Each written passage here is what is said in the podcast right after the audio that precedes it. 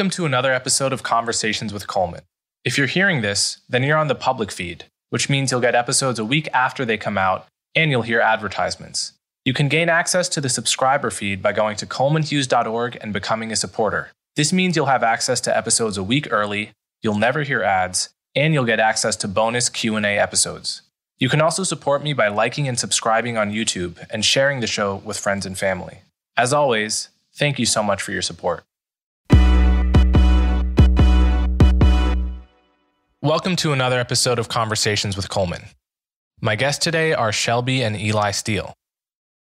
Shelby Steele is a senior fellow at the Hoover Institution and the author of many books, including The Content of Our Character, which won him the National Book Critics Circle Award.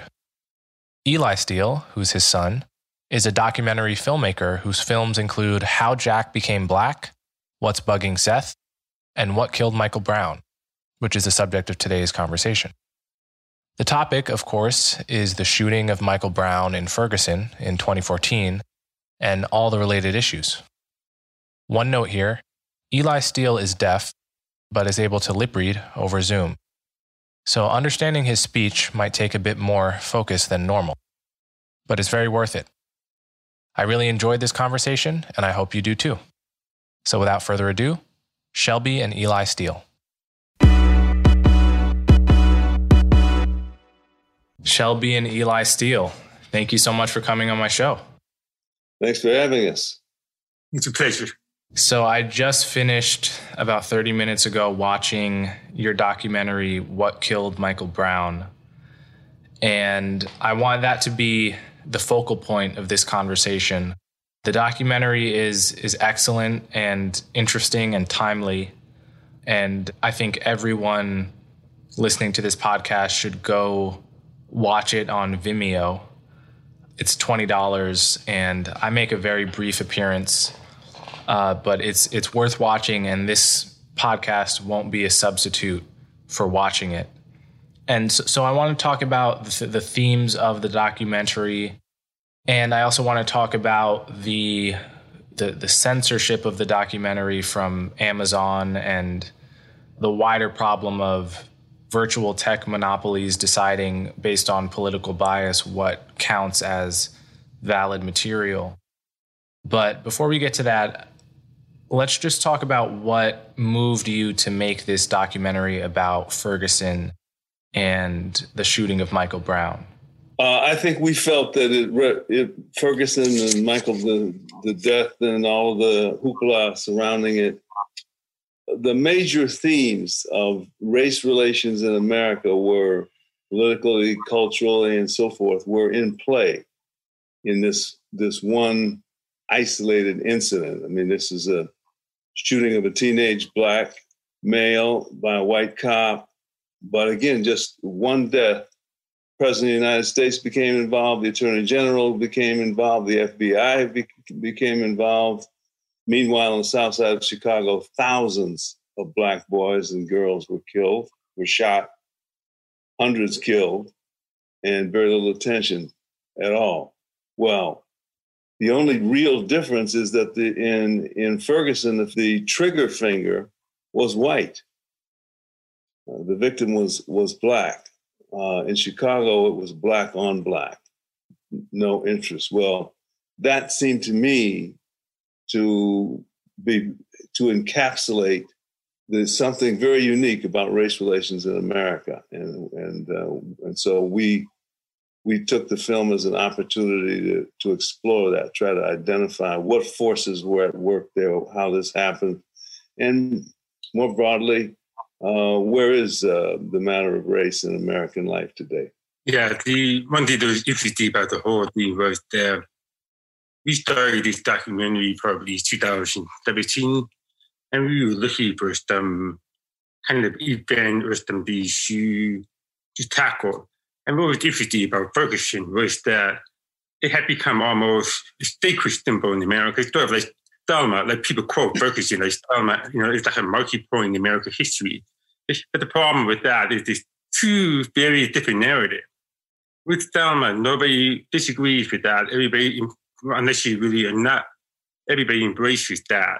But with Ferguson, a divide. And so that's what we want. That, that would probably be attraction was why is this district divided? Why is the narrative going into almost every institution? And why are we not allowed to question it? Mm.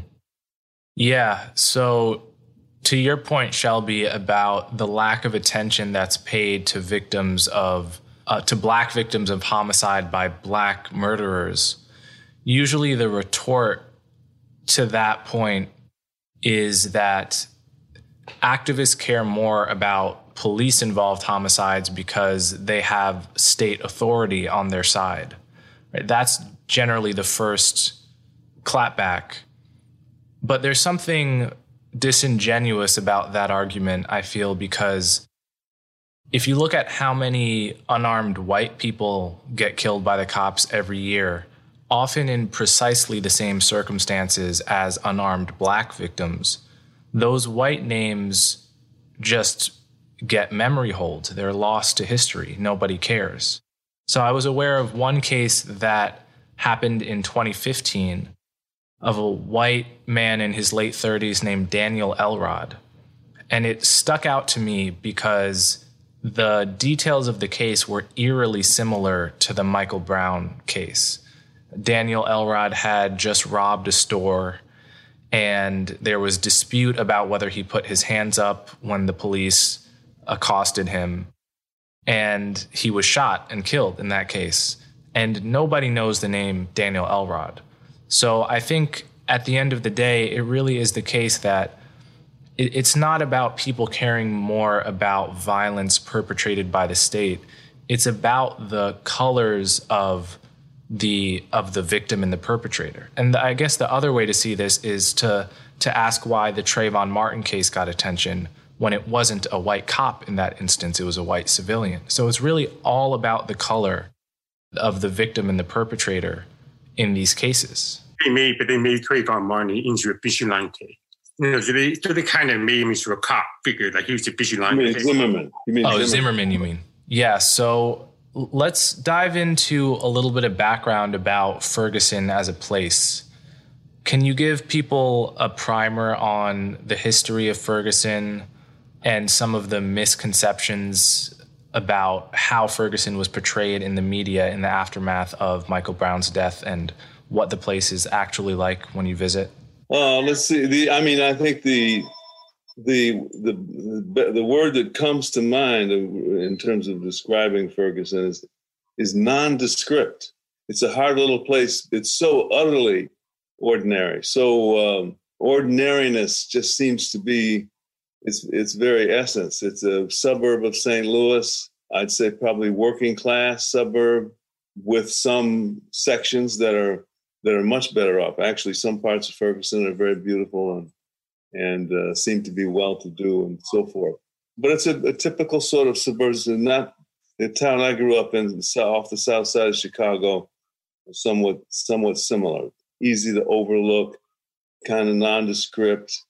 Uh, it was created by the railroads years and years ago that uh, made it a stop, and so the town sort of built up around that that uh, stop.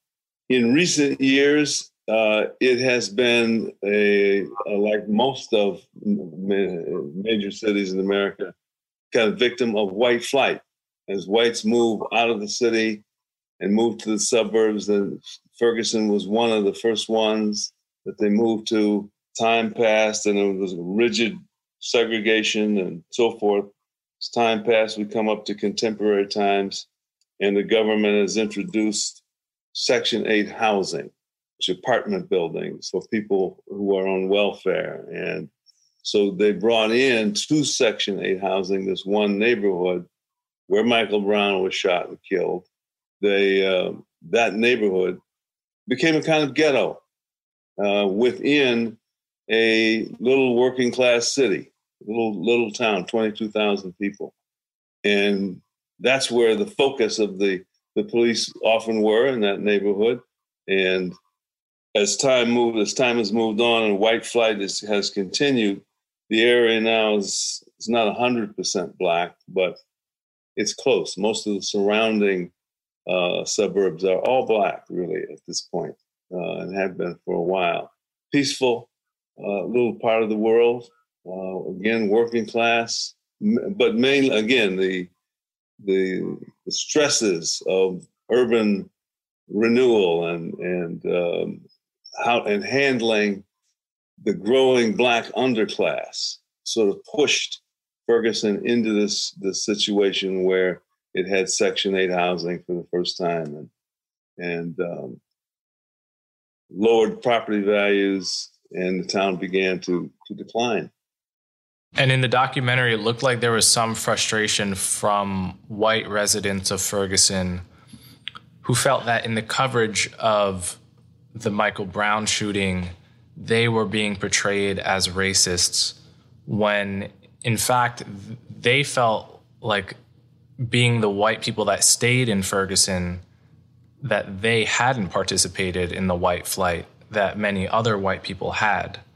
And there was a kind of a sense of extra insult at seeing themselves as people who stayed and then now having the the finger pointed at them as racists yeah. That's right. The, we interviewed the Ashby's uh, couple that that moved there 20 more years ago. Uh, lived there happily uh, all this time, and and there are many other white families. We interviewed uh, another gentleman who's an engineer and who's lived there pretty much all of his life, and they these people now are live under the accusation, of course, just because they're they live within the, the city limits of Ferguson, that they somehow that this is somehow an enclave of of white racism and and so forth. When in fact the opposite is true. These are people who were looking for integrated neighborhoods to live in, uh, and we're happy and proud uh, to be to find Ferguson, and they've devoted their lives to it. Many of them are still there, even though they've they've paid a price and and uh, how the values of their homes have gone down and so forth. But they've stayed true to to their their feelings about what's really possible for this little town. The damage was um, the damage was, was, was significant because you have people that are um, you have you know uh, black coming from North City, St. Louis is in the north part of St. Louis is black, the south part is white. They were coming to Ferguson as like the first step, like buying a home, you know, becoming a citizen and so forth. And you had the rights who, many of them who stayed and they here because they made this into a community, and they did. They were working together. Then this happened. And then you have the outsiders who have no idea what the history is like. And they impose the, the narrative onto the people. They have very over simplification of it. So you are white, you're racist, you're black, you're Christian. And, you know, I mean, really they divide the town and these people, despite that, are still trying to um, hold on to what they had before. Like, for example, the Ashby's that he mentioned earlier, they volunteer, they, you know, they try to integrate, they try to keep that integration going on. Uh, but it's a huge challenge because when you have outside forces coming in, whispering into people's ear, that's a question what you may be doing. To create the create the undercurrent in that community. Yeah, there are a lot of directions to go in here, but uh, let's let's I guess first go into what what happened. Remind people what happened with with Michael Brown and uh, the officer Darren Wilson, because I think a lot of people when they recall the Ferguson event, all they remember is white cop killed a young black man who held his hands up and said, "Don't shoot." So, you know, the the pro you call this a poetic truth, Shelby. Can you explain what you mean by that and and then can we remind people what was actually found in the Department of Justice investigation?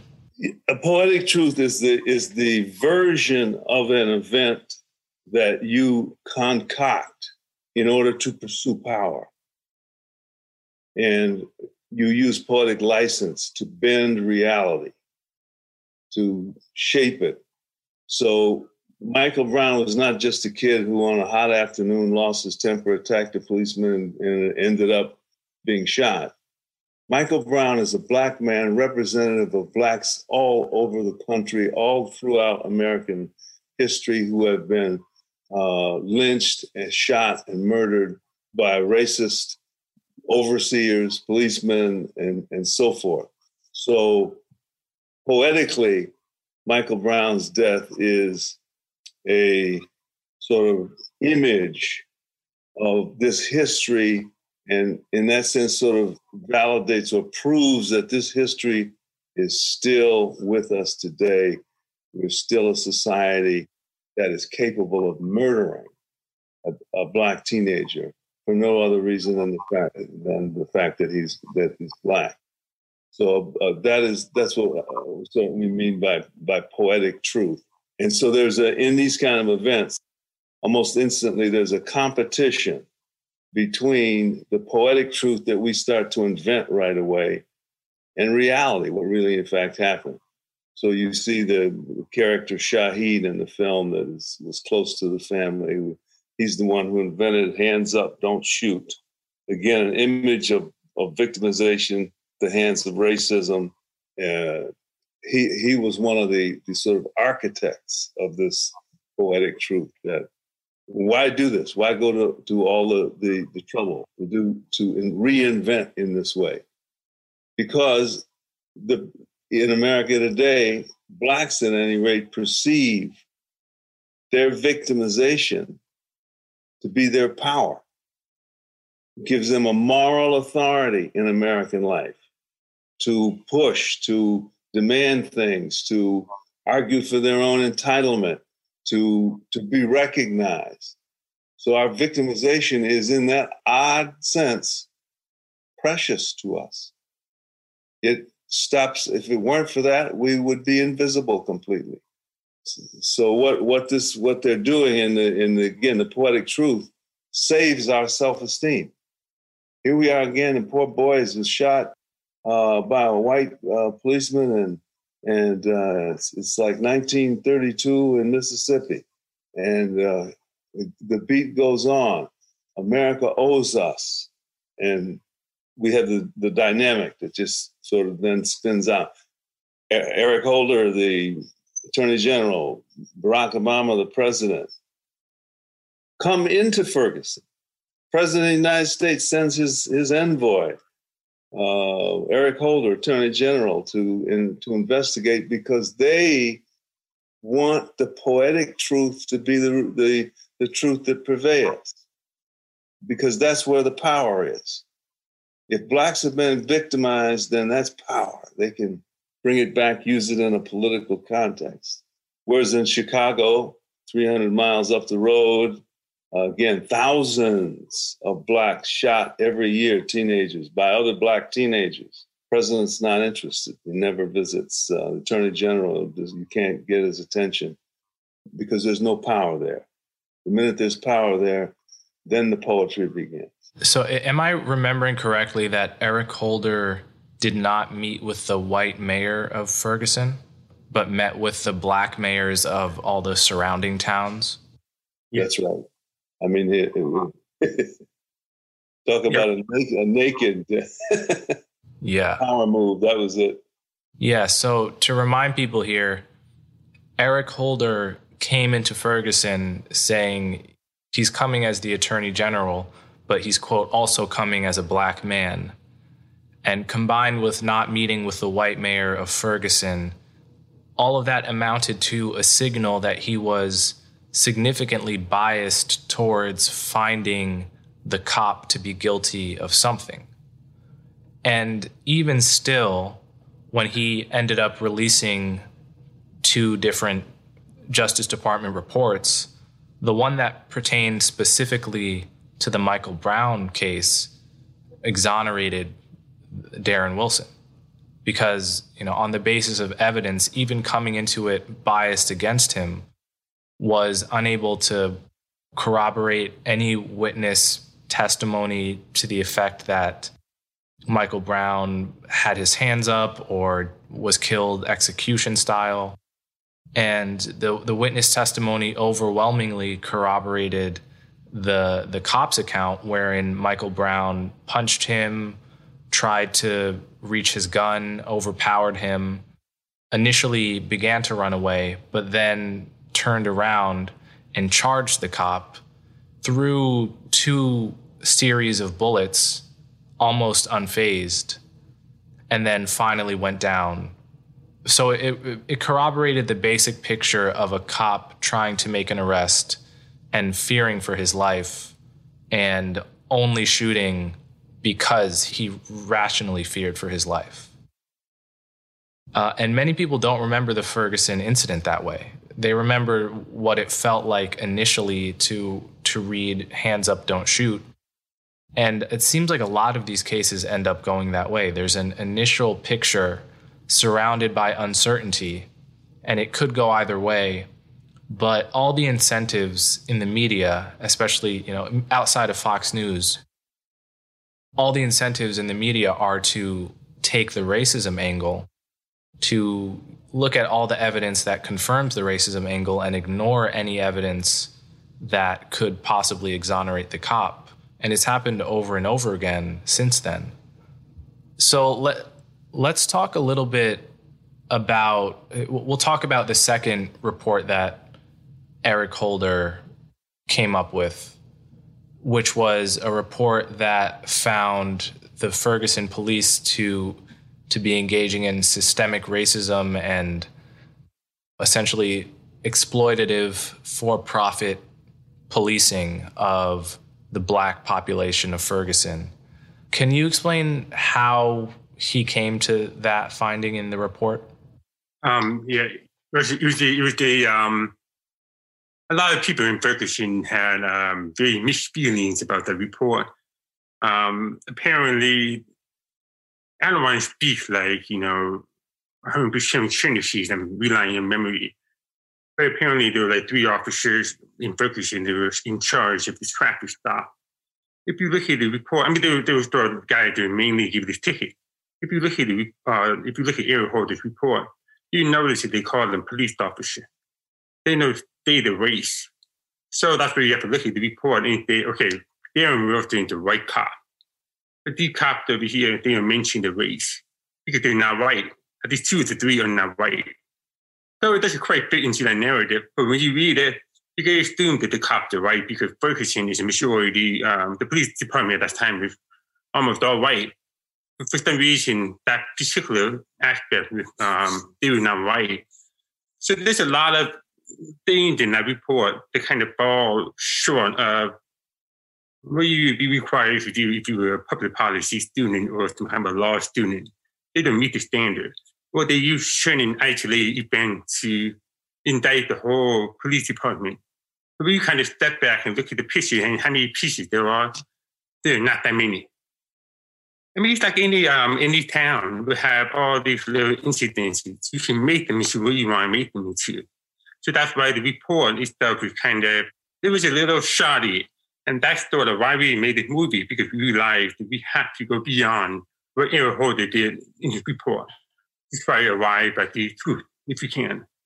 Yeah, and it, it, I think I, I recall someone in the in the film expressing some degree of sympathy for that report on the basis of the habit of finding poor people who were almost all black in a in a particular neighborhood who almost certainly couldn't meet the fines and then get into a cycle of owing the city money and questioning whether that's actually the wisest policy to pursue or whether that doesn't just engender hatred and lack of trust and poor relations between you know poor people and and the cops. Well one thing we found one of the people in the in the film, uh, this woman named Terry, who, who uh, wife and mother of two Ferguson policemen, both of whom were involved in all of this, and she makes some obvious points. For one thing, is that uh, most of the tickets go to blacks because that's who lives there. Town next door to Ferguson is ninety five percent black, and so in terms of ticketing, as a way to, to create revenue uh, and it is a way, it, is often used and it is often misused as a way to create revenue in all these little suburbs of St. Louis Chicago is very similar. They don't have many revenue streams. Ticketing is one, and so if you are in and about those those areas, you you really have to be. You had to be in those, at that point very careful, or you'd get a ticket, and if you didn't pay it off, then you'd get a summons, and if you didn't do that, it, would just mount and mount, and you'd be out of work, and they they finally would put you in jail. So it's a, a draconian and terrible way to ra- to raise revenue, but it was hard to prove racism.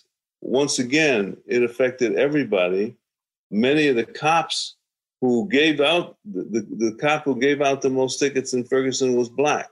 In other the municipalities very very close by, uh, once again they use ticketing as a revenue as a source of revenue. So you don't get a there's no clear black and white. it may let's you can we could decide it's the corruption and ticketing whole ticketing situation ought to change, and in fact it has begun to. But the, it's once again the poetic truth is that it's driven by racism. It's part it's systemic racism against blacks. Once again, there's no evidence of that at all. The um, bigger problem, I think the bigger problem was you have all these poor people living since this you have the black underclass. You, a lot of the housing projects failed. So you have the population of people they don't have they, they were born into an environment where they have two of the skill. They were not educated properly. What will you do with them? You should move them around, move them into especially in housing. You should kind of try and move the problems around. So in Ferguson in 2000, they're the ones that, okay, we'll do our part. Literally, a direct quote, we'll do our part. We'll take them in. We have these housing complexes, the two of them, Park Ridge and then North Wind. North Wind is where Michael Brown slept his last night there in his grandmother's house. So you take the population in. The poor, they're, they're of a lower class than the people that live in the city. And the people who, who originally there before them can afford to buy. But these people can. And so that's what the Roman theory was saying, was you brought these people in, but you didn't adjust your policies to make it fair or make it make the system work fair so they would uh, either work it off or, or so forth.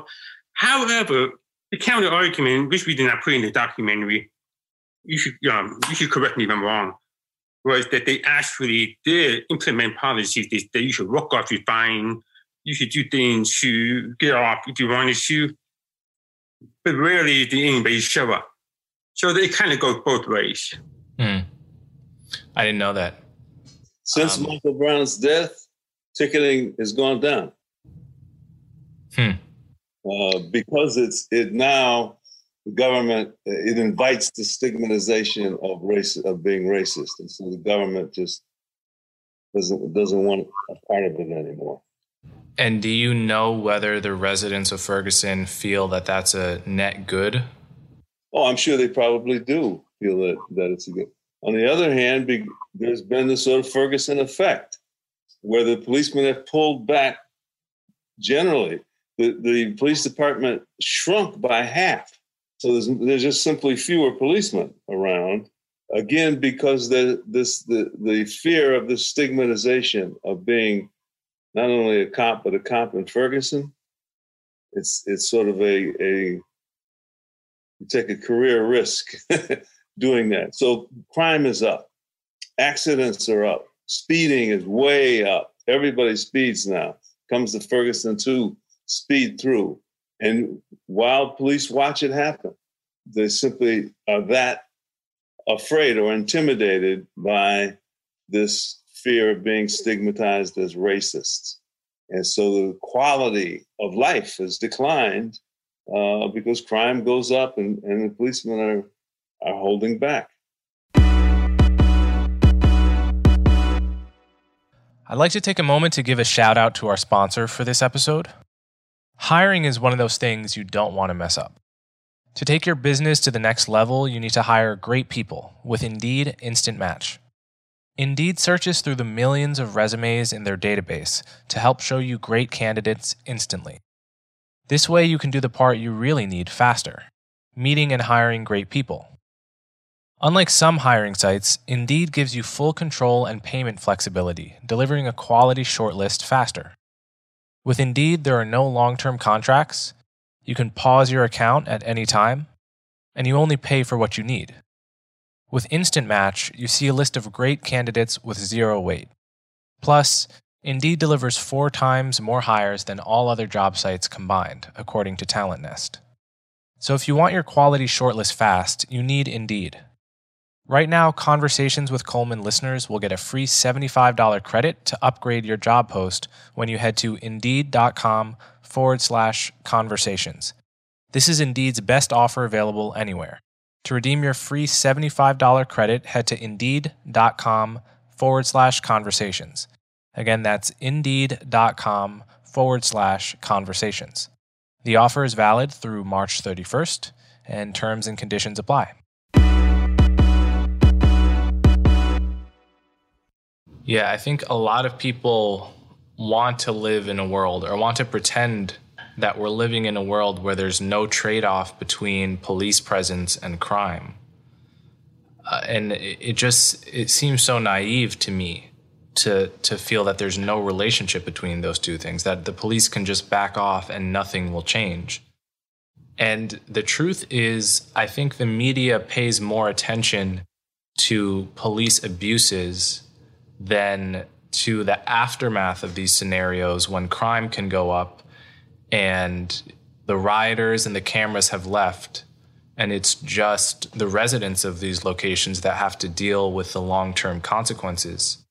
So for example, in Minneapolis, I've been seeing a few articles in the past 2 months saying that in the aftermath of George Floyd's death in police custody, and the, the police backing off as a result, that a lot of residents are now asking for a greater police presence. And obviously, those stories don't make it to in general don't don't make headlines as as much as the initial stories of police abuse do. So people get the false impression that there's this is just a an easy good versus evil question. All we have to do is get rid of the cops and there's no hard adult trade offs to even think about. And that's one of the pernicious long term consequences of the way these incidents are talked about in the media. Yeah, though that's a negligible policing is of only a negligible importance, and we can again show our innocence of racism by cutting back on the on the policemen, making hardworking citizens vulnerable to crime at a, at a much higher level. So this is where you you see um, ideas associated with liberalism, this progressive view of the world, next to reality, begin to fall to pieces. Wherever you lower the presence of police, then crime goes up. I, am there may be some exceptions to that, but I'm not aware of them. I've never heard of them. Are you aware of the uh, the Harvard economist Roland Fryer? Yes he he's just come out with a paper that studies every Justice Department investigation of a US police department since the 90s, trying to answer the question do these investigations of police departments lead to an to an upswing in crime? And the basic picture of his investigation is that when there's a Justice Department that's precipitated by a viral video of somebody getting shot by a cop, in those cases, homicides go up substantially in the aftermath to the tune of you know, thousands of mostly black people killed that would not have been killed if not for the investigation and the subsequent backing off so there is some empirical reason to believe that this this is a problem, not in every case, but in cases where the police really feel national attention being pointed to them as racists. Yeah, you're not going to make any better if you call people racist. I mean, you know, because I think that's the report, if I'm correct, also states that when there's a proactive effort to make a police department better acting uh, than viral shooting the department will comply and actually want to get better. because they're not being targeted. They're not being, it's just, hey, part of a community. We don't have all the answers. What, you, what, what, what can we do to make us better? That's a very different thing than, um, than um, going at somebody, coming at somebody because you're racist. I mean, you're not getting with that. Yeah, this is one of the one of the odd things is that most people who are shaming, trying to shame others into changing their opinion, probably can't think of a moment when they themselves were instantly shamed into some new opinion. But they seem to be operating under the assumption that this will work as a tactic for others. So I want to talk a little bit about the riots. It, it, occurred to me when I came down to Ferguson, when you brought me down for the documentary, that most people following these incidents from their homes don't see the long run devastation that riots cause.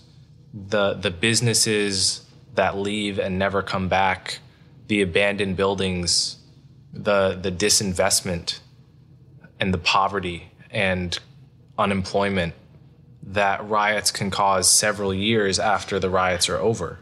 I, I think I came, I must have come last year or the year before. And yeah, last year. And you pointed out to me, I, I think it was black owned barbershop that to this day hasn't returned as a result of the riots in 2014. And that that's another blind spot that the media has because it's if it bleeds it leads when the riot's happening it's it's very sexy to cover it and to put the people that are saying this is how the people feel. The people are angry so on and so forth. But after the whole thing is over and it's just smoke and the cameras have gone no one's really paying attention to the long run devastation. So did did you how much of that did you do you think is you know lingering today in in Ferguson?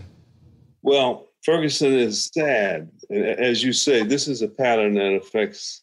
You can look at uh, the riots of the '60s, Detroit, Los Angeles, and so forth. Detroit has never, in now 50 years, recovered. Uh, it's just not remotely the city it once was. Uh, Watts in LA is not is, is still is struggles riots leave, they become territories that human beings want to want no part of. They want to abandon, and so they they usually intensify and deepen poverty and all the things that that uh, distress these cities. But I, I in in Ferguson, I mean, the first time we we landed there, began to drive around the city uh, what what you said a moment ago about not really realizing the damage. I didn't. I hadn't really realized this perfectly reasonable office buildings and storefronts wiped out uh, years at that time after the the riots had, had happened. The damage was amazing, and all the businesses people would point out to us gone. One woman had a had a bakery that was very popular and so forth. She tried to come back. It was a struggle because people are not coming downtown anymore. It's gone now. Uh, well, one business after another. Certainly, in, uh, in the future, one hopes this will turn around. But but uh, the the negative stigma that sits on Ferguson. People have lost, uh, you know, half the value or more of their homes are you going to really buy a house in Ferguson at this moment in time? Uh, so, point being, riots do a lot of a lot of collateral damage to the communities that claim to be injured in the first place. This is what drives us to racism, drives us to to riot. And it's it's this kind of syndrome. Then we really tear up our own cities. Then afterwards, in, in, in a sense again to sort of validate that poetic truth. But it's it is painful to to to see that, see crime rates go up, see the police force decline, and um, yet we met so many tenacious people in Ferguson who are determined, white and black, who are never going to leave, who are determined to stand their ground and Uh, and in fact, a new boys' club has been built uh, near the neighborhood where Michael was shot. So there are some good things that have uh, that have come out, but they've had a they've had a difficult struggle. One thing that's interesting about all of it is that the difference between the protest of today and the protest of the um, the 50s, the 40s, the 60s is that Martin Luther King had a philosophy that he would never go into a town unless he knew that the people would be protected or remain the same, because he knew that coming into that town could invite violence. You have to this degradation. The people would take name, and then once they left, they would punish him. You know, either you know kill them or um, force him out of a job or something like that. We don't do that today. We just have instant gratification. We just riot, and then we go, okay, we're done. We get famous. We get our name on Twitter. We get the um, we get the accolades. We get everything. We're not responsible to uh, the town or anything. Most of the people never come back. Yeah, and you point out that a lot of the rioters were not from Ferguson. Most of the, by far, most of the rioters were not from Ferguson. Maybe one in 10 was actually from Ferguson. Um, was the, we kept, kept hearing that sort of uh, breakdown. Uh, most of it was they were from everywhere. They were from all across the country. They were even from Europe in some cases, but not Ferguson they knew they knew that immediately. I think it was just Sunday night. Michael Brown was killed on Saturday, if I remember correctly. On Sunday night, they burned the QuikTrip. So where Michael Brown's body was, if you just go up the street and turn left, no, turn right onto West Florissant, that was the QuikTrip. That's where everybody shot. That's where everybody in the neighborhood got the food. So the, the people in that town were not buying that place. So they knew immediately it was done by outsiders who had no idea what that place meant to the local. And so that's when they realized, oh, we've got a bigger problem. We've got people coming from outside. So the other thing that I find really interesting about the Ferguson story is the story of the Ferguson market and what happened with that in the aftermath of Michael Brown's death. So, can you tell that story about the, the demands that were made and concessions and further demands? And to remind people, the Ferguson market is the you know, Pakistani owned sort of almost like a Indian, Indian. Indian, okay. I mix exception with Pakistani, but they're from India. Okay, yeah, sure.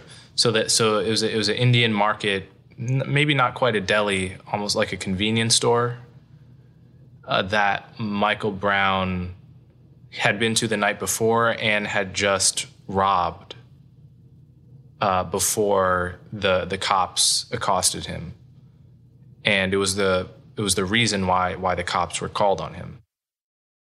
So, can you uh, tell the story of what happened to that that market after? Can you tell us a story? Eli knows it very well. Oh, so the market was, uh, that's why they, oh, you know, that's the reason why they burned the QuikTrip. They thought that that was the market. They thought that that's where Michael Brown had gone and the cops had called. So that was the mistake. It was actually about a quarter of a mile down the, the other way down the road.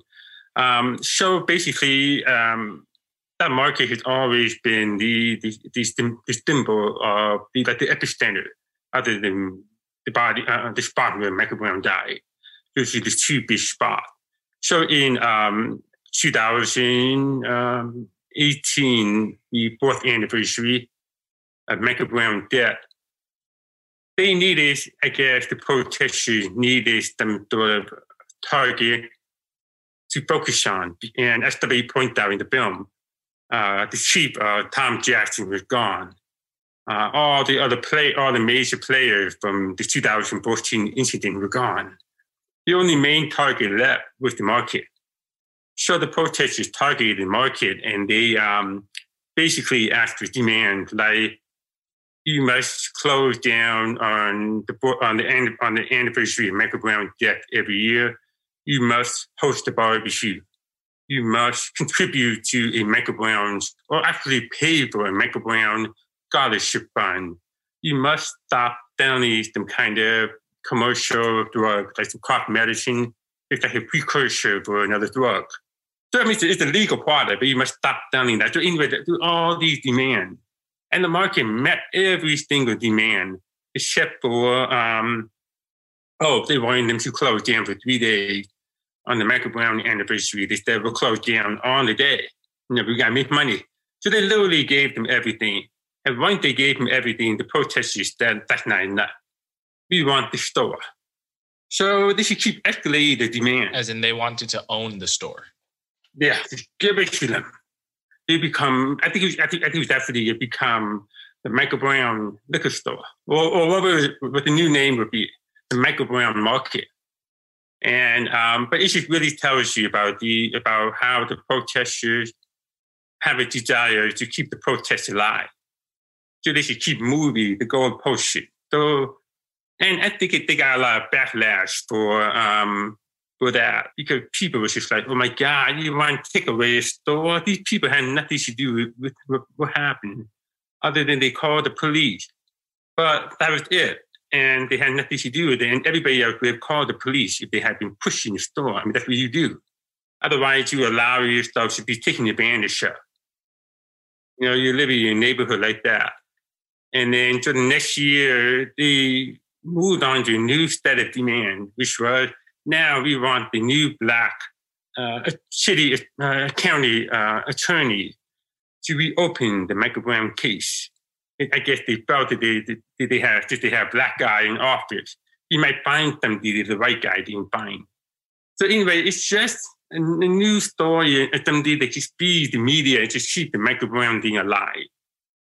And you kind of feel a little um, sad for them in a way because you just know nothing's gonna come out of it. Nothing. I mean, you look. I come. I mean, I come. I come from. I was gonna say one. The pattern that is was fascinating for me about the market and what they kept escalating and and uh, this give me the market, give us the market. is the, the I think the underlying dynamic is that it's a, a situation of the victim probing the uh, his presumed oppressor to see how much entitlement am I due? So how much it, and, and so though this liquor store had nothing to do really with the the, the death of Michael Brown, he's he had gone there but the night before and and so forth. The father, the the blacks in the community participating in this we're probing. We're victims. We want entitlement.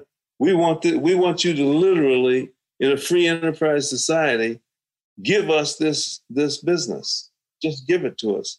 Well, that's that's that shows you, to me, a people looking for power through their victimization, not through their talents, their efforts, but through their happy almost to see victimization because that seems to be the ticket to ride. And the liquor store, it seemed to me, was a was a good example of that tragic of that pattern. Uh, and it's always self-destructive. It always ends up hurting the the people who who are who, who are probing, use who are trying to to manipulate for their entitlement. They they end up the first losers.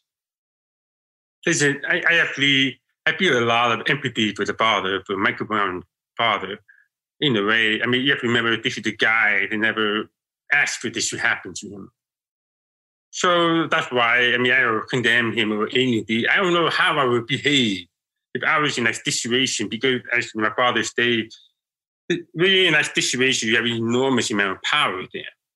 Michael Brown, the father, is well known, he's famous, he's lived out obscurity, obscurity into this you know, echelon in, in a way. And so I don't have a lot, I mean, I have a lot of empathy for him because in a way he's trapped. Every year he comes back out. Every year it's something, it's a heavy burden to carry. I mean, it's a heavy thing to deal with. With most people, if you lose a child, you're on your own. There's no power there. You have to deal with that and move on. And he is not in that same situation. he's in a very political, a very racialized situation. And in a way that kind of hurts him, I think, I think. Because if he was just, if he was just a white guy, right, or if he was just a black kid and he killed his son, he would have had forced to deal with it and move on, and move on with his life. Yeah, I, I mean, there, there's so many interesting and telling dynamics in this one story. I, it's almost a parable. And, you know, eh, when I've thought in the past year and a half about the issue of reparations and what would constitute enough, I, I often have trouble convincing people that that whole way of framing the question misses something very important about the psychology of demand based activism. The psychology of demand based activism is not that you have a set of requests that you want independent of anything, and it's just a matter of whether people satisfy those demands. It's inherently a goalpost shifting mentality that the moment you get what you asked for yesterday, it will no longer feel like enough.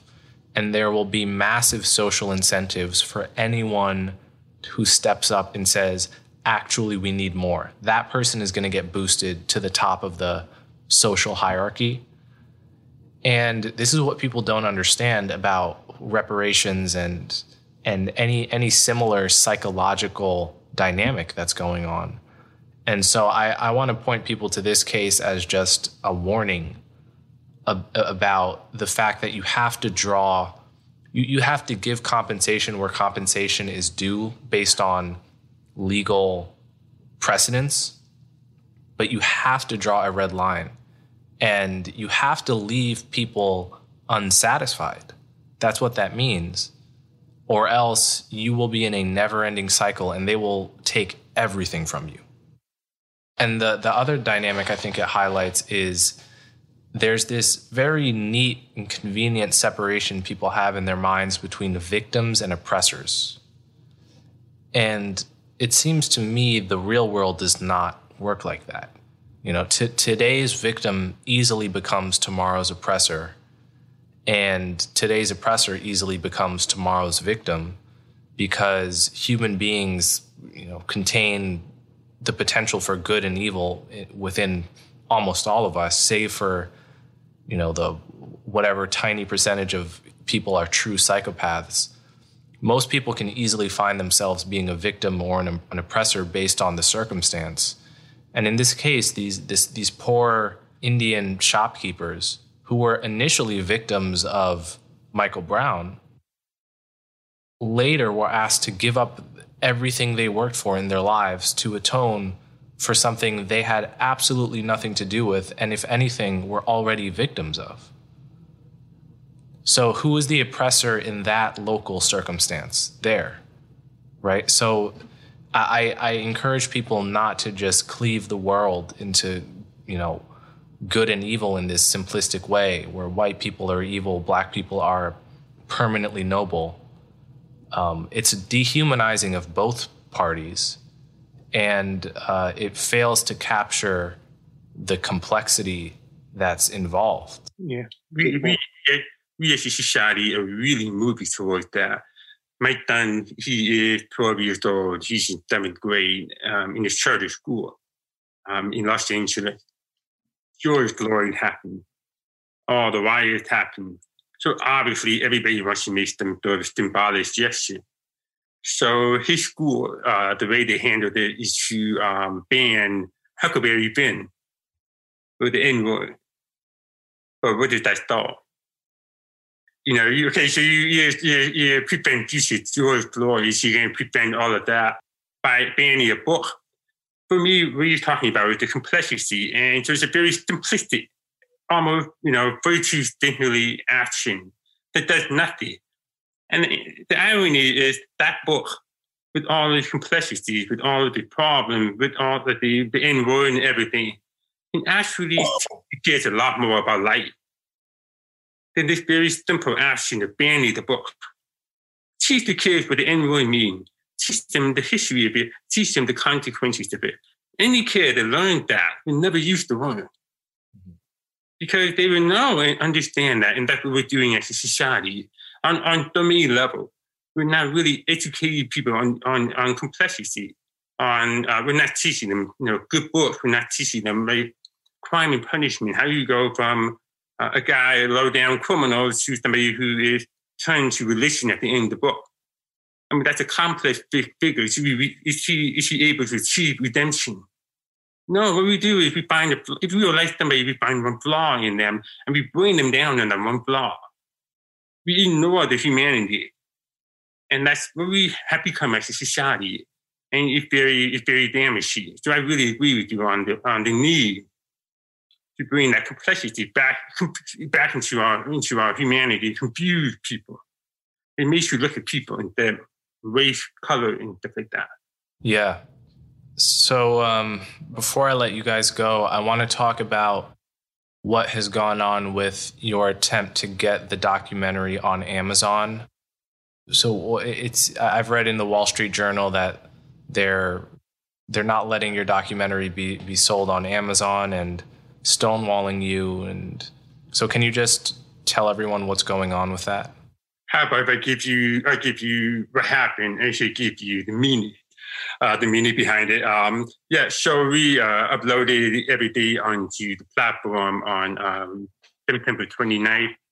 By um, and October 1st, it, it, it, they, they have a two to four day review period. And in case you have an issue or something, they, you may, it may take two or three weeks. So they advise you to start two or three weeks before the day that you want released on. So I picked the day. I think November 16th. I uploaded the material. It's just three components. The film, the caption, bio, artwork. That's it.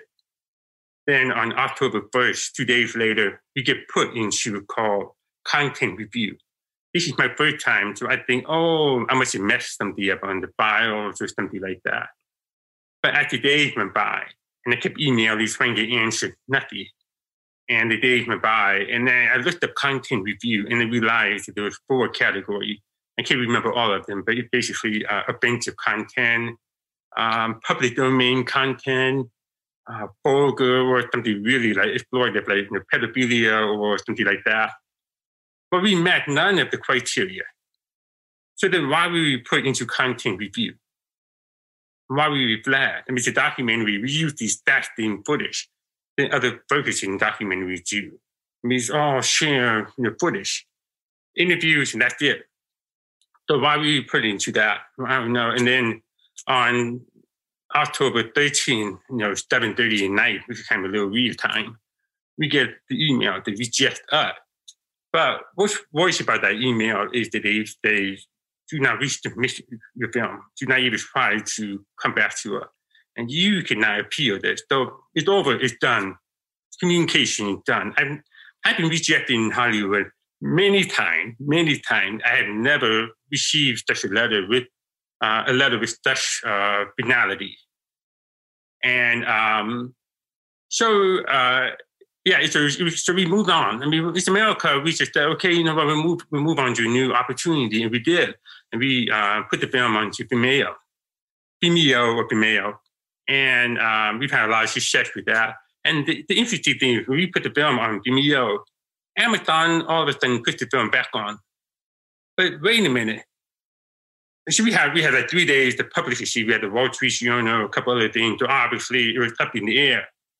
And then you also had the New York, the New York Post story with the, the Biden things that was, was going on. So all of a sudden, whoa, whoa, whoa, whoa, you, you, you can't do that. When you reject that, you forfeit your rights to our property. You can't have it. So you can't put the film up without permission. So then we get an email from Amazon. The film's up. What happened? Well, it turned out there's another whole component to the story, and they were behind our backs and whatever it is. And they kind of came back to us on Sunday after we already issued a cheesy this, this disorder. If you get rejected because we're not right for you, we don't want to be on your platform. And I think it's very important you take a stand like that. Because why are we get why we get be on your platform? And it turned out that Amazon has told this third party, you um uh, oh the email was a mistake. oh, okay, it was auto generated. How is that possible? I mean, you have a film that's sitting there. I mean, this is just generated email. So they kind of claim me that the whole thing was a mistake and misunderstanding, which I really don't feel um, incredible because we know that a story can survive one coincidence. But a story can never survive two or three or four coincidences. And there's just too many of them in this story. So, but when you look at it from, from a human point of view, can the human being make all of these choices? Yes. You can have all of these choices be mistakes. So obviously they rejected the film because of the policy. The people election it's a story that completely goes against the Black Lives narrative, the Black Lives Matter narrative. So um, yeah. yeah. We should also add that they contributed ten million dollars to Black Lives Matter. As Amazon they, did? As yeah. they canceled us. Oh, I didn't hear about that. Yeah. Oh, Black Lives Matter um, even one of the leaders got a Warner Brothers contract yesterday to Hollywood. I, I, know a lot of people in Hollywood and that that with the industry is that the movement there. So we're completely in the other direction. So, so is it on Amazon now or just Vimeo? Just Vimeo. Well, I guess you know I, I don't know what lesson to draw from that other than what we already know about you know Amazon and Twitter having a a left wing bias. You know, Twitter, as you mentioned, Twitter censoring the totally legitimate Hunter Biden story. Whatever ends up being true about that story when all the facts are in, it's certainly news and it, it, it should be read. You know, it should be for the public to decide how legitimate it is. And God knows if it were about Donald Trump Jr. or Eric Trump, that story would have been allowed to circulate on Twitter. So I'm I'm glad that it's out. The documentary is called What Killed Michael Brown, and you can get it on Vimeo. And um, before I let you guys go, is there any anywhere else that the audience should go towards to find your other work, like a website or a Twitter page? We do have a website, whatkilledmichaelbrown.com and you can get the movie from Vimeo, Vimeo there, and a bunch of things that are. Yeah, should um if you if you're interested in watching the film and you don't like Vimeo or stuff, well, we're talking to a bunch of um, other people right now, so we'll probably be rolling it out on different platforms. So the best thing to do is subscribe to whatkilledmichaelbrown.com and you get all the uh, updates. Okay, thank you so much for coming on my show and I hope uh, everyone listening goes and watches the documentary. Thanks so much, Eli and Shelby. Thank you for having me.